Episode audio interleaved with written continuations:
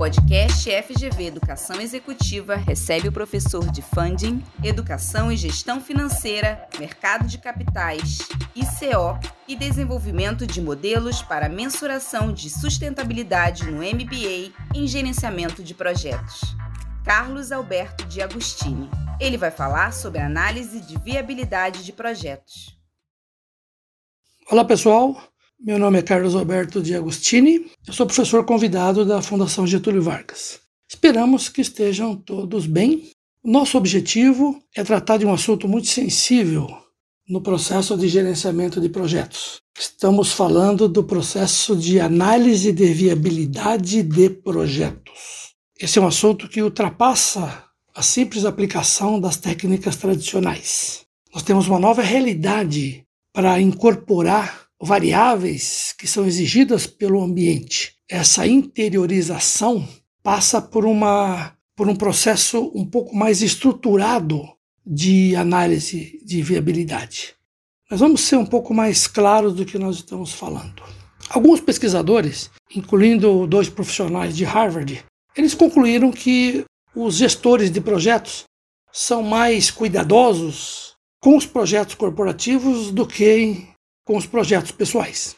Isso certamente porque as empresas têm os seus processos de compliance, têm os seus modelos de governança, onde o sistema de controle é um pouco mais rígido do que nas decisões pessoais. Entretanto, isso é um equívoco porque os projetos de natureza pessoal são os projetos mais importantes que nós temos. E as técnicas, a acurácia deve ser a mesma que nós empregamos, que nós dirigimos para os projetos corporativos. Mas isso é algo que tem que ser incorporado. É algo que exige treinamento, disciplina e conhecimento das técnicas. O Brasil é um país que ele tem andado na contramão nos últimos 40 anos. Na contramão do bom ambiente para que os projetos corporativos sejam realizados. Ou seja, esse é um processo que vem, na verdade, desde 1900, mas especialmente nos últimos 40 anos, ele foi intensificado, provocado por uma má gestão pública. Dando números para esse, para esse fenômeno, se pegarmos dados de janeiro de 1998 até dezembro de 2019, as pessoas que aplicaram dinheiro em títulos públicos, ou seja, o capital que foi dirigido para a taxa Selic, que não tem risco, foi remunerado em 1.700% enquanto o capital que foi dirigido para projetos reais, corporativos, privados, rendeu mil por cento. Observe que é uma diferença abissal. Isso porque o Estado acabou se endividando, acabou entrando numa, numa situação fiscal é, bastante complexa e exigiu que os juros praticados aqui se combinaram na mais alta taxa do mundo. É só nós olharmos os indicadores sociais que mostram o resultado desse equívoco. Entretanto, nós tivemos em janeiro de 2020, ou a partir de 2020, um fenômeno bastante traumático que foi a pandemia, a pandemia de Covid-19, que trouxe uma outra realidade, inclusive para a área de projetos. Então agora eu vou pegar essas duas variáveis de investimentos e vou trazer para dentro do ambiente ou do período de pandemia. Se pegarmos de janeiro de 2020 até fevereiro de 2021, o capital que foi investido em títulos públicos rendeu 9% e o Ibovespa 29%. Isso quer dizer que o capital privado acabou sendo dirigido para projetos corporativos. E a gente pode verificar isso nas bolsas de valores, não só do Brasil, como do mundo todo. É o maior movimento de IPO, ou seja, de abertura de capital, verificado nos últimos 100 anos. No Brasil, estamos vendo aí o setor de educação, o setor de saúde abrindo capital, o setor de infraestrutura. Novos títulos estão sendo elaborados para que capital seja dirigido para os projetos de infraestrutura, para que a área corporativa possa se desenvolver. Isso tudo é uma espécie de um destravamento dos entraves que nós tínhamos para que os projetos corporativos pudessem, de fato, deslanchar. É só olhar também o marco do saneamento básico. Nós temos muitos indicadores que mostram isso. Isso quer dizer que as técnicas elas têm que absorver, elas têm que incorporar essas mudanças todas no ambiente. A gente pode ver que o ambiente de competitividade brasileiro também não é bom. Isso vem desde 2000, quando o Banco Mundial começou a estudar esse assunto. Ele publica um relatório chamado Doing Business que mostra a competitividade de cada país para que os projetos corporativos privados sejam realizados. o Brasil sempre gravita aí na posição 120 de um total de 180 países analisados em média. Isso quer dizer que nós realmente não damos a devida atenção para os projetos. O Brasil tem dedicado a sua energia para os movimentos especulativos. Nós temos uma herança ainda em relação a esse processo. E a pandemia acabou acelerando uma série de fenômenos que aconteceriam certamente em função de muita discussão, de muitas tratativas políticas, e o tempo de execução de, certamente seria longo. E a pandemia acabou antecipando isso tudo.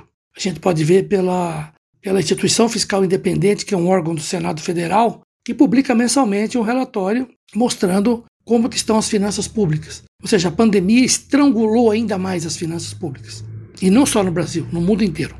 Se pegarmos a dívida global do planeta, somando todos os países, nós temos uma situação de endividamento em relação ao PIB muito mais crítica do que o mundo tinha após a Segunda Guerra Mundial. Isso quer dizer que, para as finanças públicas, a Covid foi mais traumática, foi pior do que a Segunda Guerra Mundial.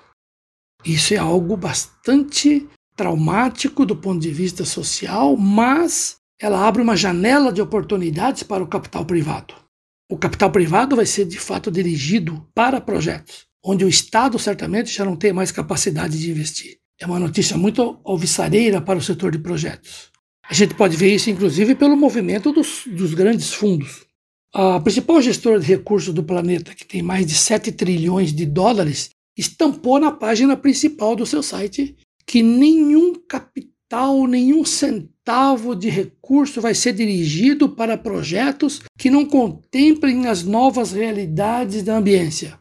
Aqui estamos falando dos critérios, das dimensões de ASG ou de ESG no seu termo em inglês. Em março de 2021, o banco privado trouxe praticamente o pai, ou seja, o criador desse, desse conceito.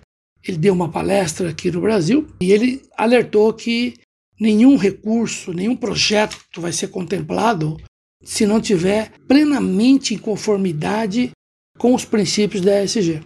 Isso significa que não basta mais calcular uma simples taxa interna de retorno ou montar o fluxo de caixa numa planilha e se obter o valor presente líquido. Nós temos que incorporar essas técnicas todas. Nós temos que incorporar essas variáveis, esses novos riscos que acabaram ocorrendo em função da pandemia, com a mudança do fluxo de recursos que está sendo deslocado dos títulos públicos para o capital privado. Isso exige uma metodologia bastante estruturada. Isso exige muita atenção e um foco concentrado nos modelos que nós vamos apresentar, que nós vamos simular, que nós vamos exaustivamente abordar. Isso requer uma dose de treinamento, de conhecimento de como fazer essa interiorização. Tudo isso, todo esse contexto vai ser avaliado, vai ser abordado no MBA em gerenciamento de projetos, em especial na disciplina que lida mais direta com essa avaliação, que é análise de viabilidade de projetos. Eu espero que vocês tenham apreciado esse, esse relato e até uma próxima. Muito obrigado. Esse foi mais um episódio do podcast FGV Educação Executiva. Para saber mais, acesse o site educação-executiva.fgv.br.